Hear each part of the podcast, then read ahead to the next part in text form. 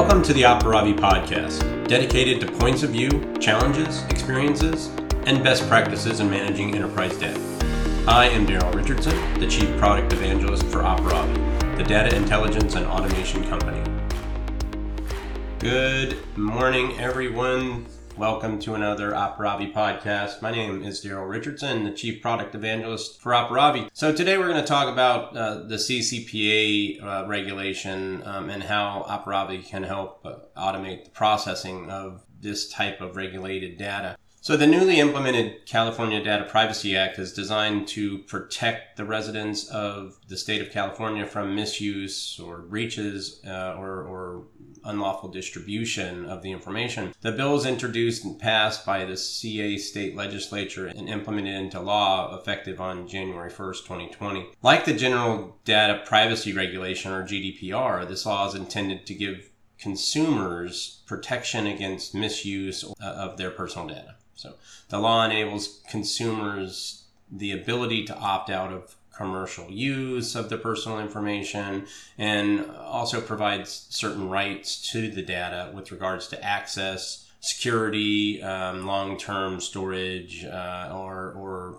uh, the ability to remove data that is no longer needed by a specific organization that collects data. So, um, you know, first, you know, what, what is the CCPA Act? Um, the, the California uh, Data Privacy Act is a, a, regulation that provides guidelines for collecting, processing, or distribution of personal information related to persons that live in, um, you know, California.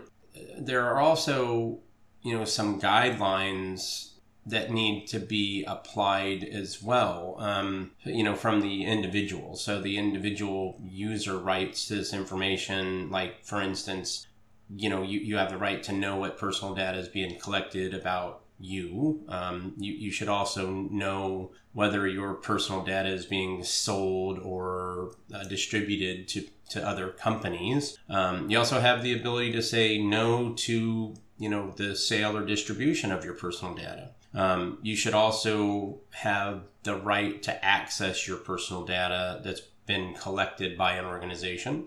Also, you have the request. Um, you have the ability to request a business to delete any personal information about a consumer. You know, uh, you, you, know that's that's your data, right?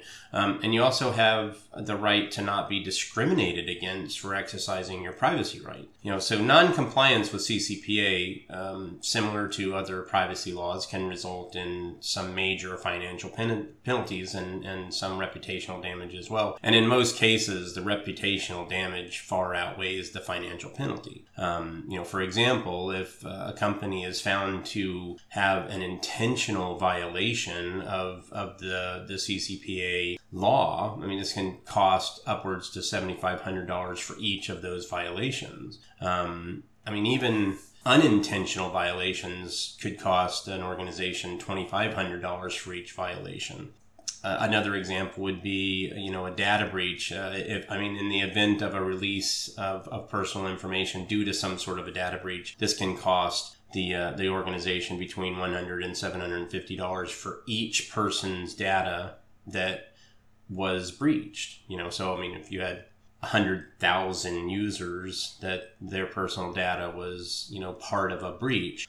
Uh, I mean, this this could cost into the tens of millions of dollars for an organization. So it, it's imperative for organizations to be prepared and and to be able to respond to a request of of the CCPA type, where you know people want their their data managed and secured better, um, right, which, which is their rights.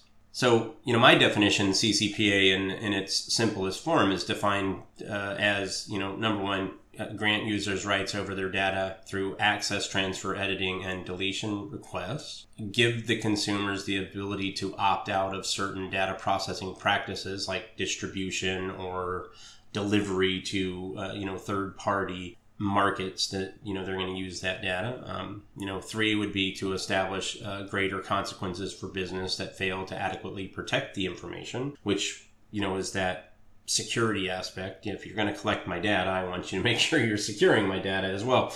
You know, so that's one of the big problems that I find. Um, you know, uh, w- with my own personal data is that I, I don't feel you know that there, are organizations out there you know from the travel to um, you know hotel to you know other data collection methods that they don't adequately secure the information right? Um, and and really don't address this information issue um, until some sort of breach or some event happens right? You know so that's that's kind of the you know a big problem for me. Um, you know and of course shifting accountability for data protection onto the business that's collecting it. So, in other words, it's their responsibility as a business that does business in California that they should manage the security and protect that data at all costs from breach. You know, just from the re- reputational perspective, it's going to be a huge hit to their their wallets um, and and the corporate uh, the growth of that company if something like that happens.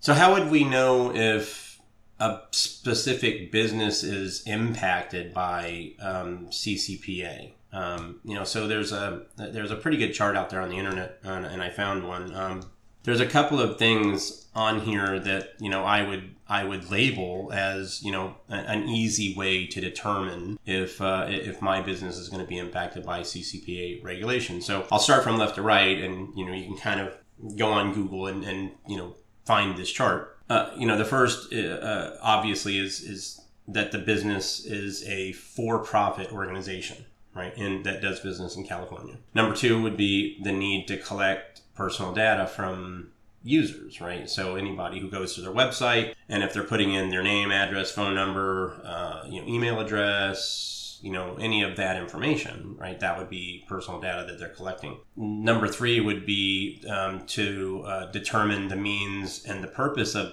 the personal data processing right? You know so in other words i'm going to give you my information but what are you going to use it for? I mean i should know what you're going to use my information for right? Especially if there's going to be some third party distribution of that information you know, number four, obviously, you know, because it's CCPA, the business that has a California presence or a footprint, right? In other words, they have offices or they have clients or anything that is in California, they're going to be impacted by this rule. And then we go into like these three major um, pillars. Um, you know, so number one is the company does does the company have a 25 million or greater gross revenue? You know, uh, so larger businesses are going to be the ones that are, are most impacted here. Um, number two would be does the organization profit more than 50% off of the personal data they're collecting? In other words, are they selling the personal data they're collecting and making money on it? And is that equal to like 50% of uh, of the information or the, the, the, collection of the information, right? Are they they profiting from more than fifty percent of the data that they're collecting? And then, of course, the last one would be: Do they process personal information on more than fifty thousand users um, annually? And the last one would be: then it, must be a business, right? You know, so if it's a business and it meets all these other criterias, then the CCPA law is going to apply to you or your business, right? So it's, it's cut and dry. You know, a couple of things. Uh, you know, we look at what can personal information be used for, right? You know, so there's a couple of kind of provisions that get really sticky when you look at some of the the ways that businesses can get around some of the the issues in the or the the the specifications in the law. You know, number one would be that the users are voluntary members of a loyalty or reward, rewards program um, that requires their personal information, right? So, um, offers of exclusive membership, deals, pricing of products. You know, at this point, you're volunteering your information so that you can get these rewards, right? Which is sort of like a payment, is how these guys look at it. So that data can be used because it's being produced freely right? Um, also, the value of the user's personal information when it reasonably relates to the value of price of a product, right? You know, so, you know, they, and this is a little bit difficult to understand how it's written, but I think what they're trying to say that if the more people that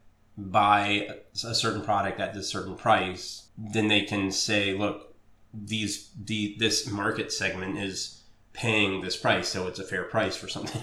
so I, I think that's how it, it's interpreted. It's a little bit difficult for me to understand that one. Um, and then, of course, the collection of the user's data is required uh, for or reasonably related to the function of a product or an offer. Um, you know, so you know that that way it's uh, you know all the people in Orlando, Florida just bought this at this price, right? You know, so that I think, you know, if they wanted to produce that list of everybody in Orlando, they could probably do that because it's impacting the, the, the, functionality of the product. Um, again, it's a little bit odd, you know, that that's what they would be able to use it for. And then, of course, last one would be like uh, information that does not reasonably identify or link directly or indirectly indirectly to a consumer AB 981 proposed to exempt insurance institutions already subject to comply with information uh, from the insurance agencies or the Personal Protection Act from CCPA compliance. And and and again, it, it you know these things get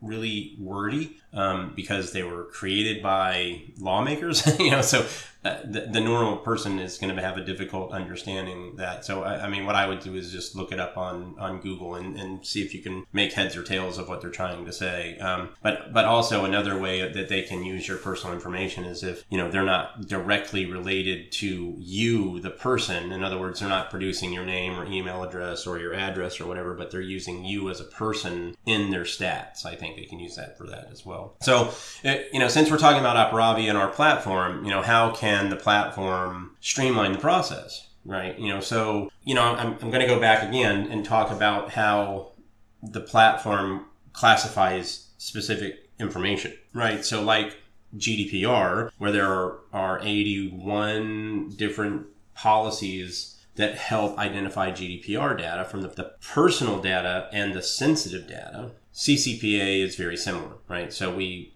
we have a specific California Consumer Privacy Act policy that detects all of the California centric personal identifiable information in accordance with the policy, right? So all the data that is being collected on individuals, you know, and then stored in the unstructured world in these businesses that do business in California. The platform can scan, collect all the index, collect all the metadata of the file, and then run that through the classification engine to determine if there is, in fact, some sort of CCPA regulated information there um, and then flag it with the proper classification label right? In other words so the files if it does seem to have some sort of information that uh, you know is impacted by ccpa we're going to put a label in the metadata under classifications that says that this is part this the data enclosed in this file is part of the the, the ccpa policy right? So then you could do quick um, you know you, you could find data quickly just by um, using the find filters to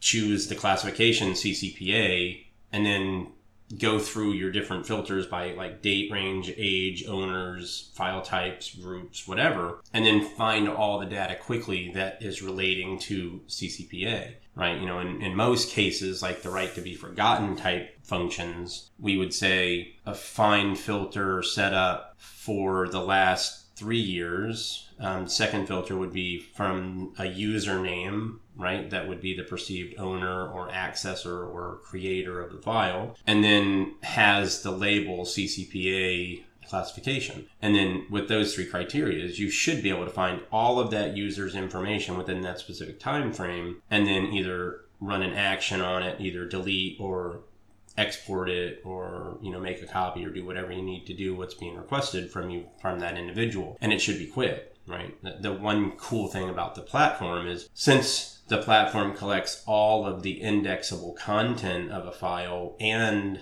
in some cases over 80 metadata fields. I mean, you, you could find all the data that's relevant without actually even touching the files. You know, so if those files live in a cloud resource, then only the data that you need to export is when that egress charge is going to happen, right? You know, so you would, you typically wouldn't need to even access the files unless it's part of that that um, that data finding exercise that you just did, right? You know, so um, helping to find the information is going to be um, extremely relevant. So again, predefined CCPA classification policy. Um, the predefined policies contain both personal and sensitive data that relates to CCPA. It's at, the, the platform has a best-in-class classification engine that adds classification tags to all the files if the metadata or content of the file contains regulated information based on what it is you're looking for. So it could be CCPA, it could be GDPR, it could be healthcare. I mean, there's there's 150 different policies. So there's and they're all pre-built, ready to go. Um, and and providing a simple, user-friendly content and metadata uh, fields that are easy to find data and quickly right? So that you can act on it. Um, you know, obviously, the, the, the CCPA law was created to protect consumers living in the state of California against misuse and data breaches. We should expect to see many other states falling in line to create their own privacy acts as well New York, Florida, Texas, um, I know the Federal Privacy Act is also rumored to be in the works as well from you know the federal legislation. I would expect to have many new policies being added to the Aparavi classification engine as they get released. Um, as these laws become part of the individual states' laws, Aparavi's classification will automatically update um, and be ready on day one when these acts take place. So um, I would encourage you guys to go check out Aparavi. It's a it's a great platform, and um, and thanks for listening today. I really appreciate your time. Have a great weekend. Thank you for listening to the Aparavi podcast. For more information, see aparavi.com or contact us directly via email at info at aparavi.com.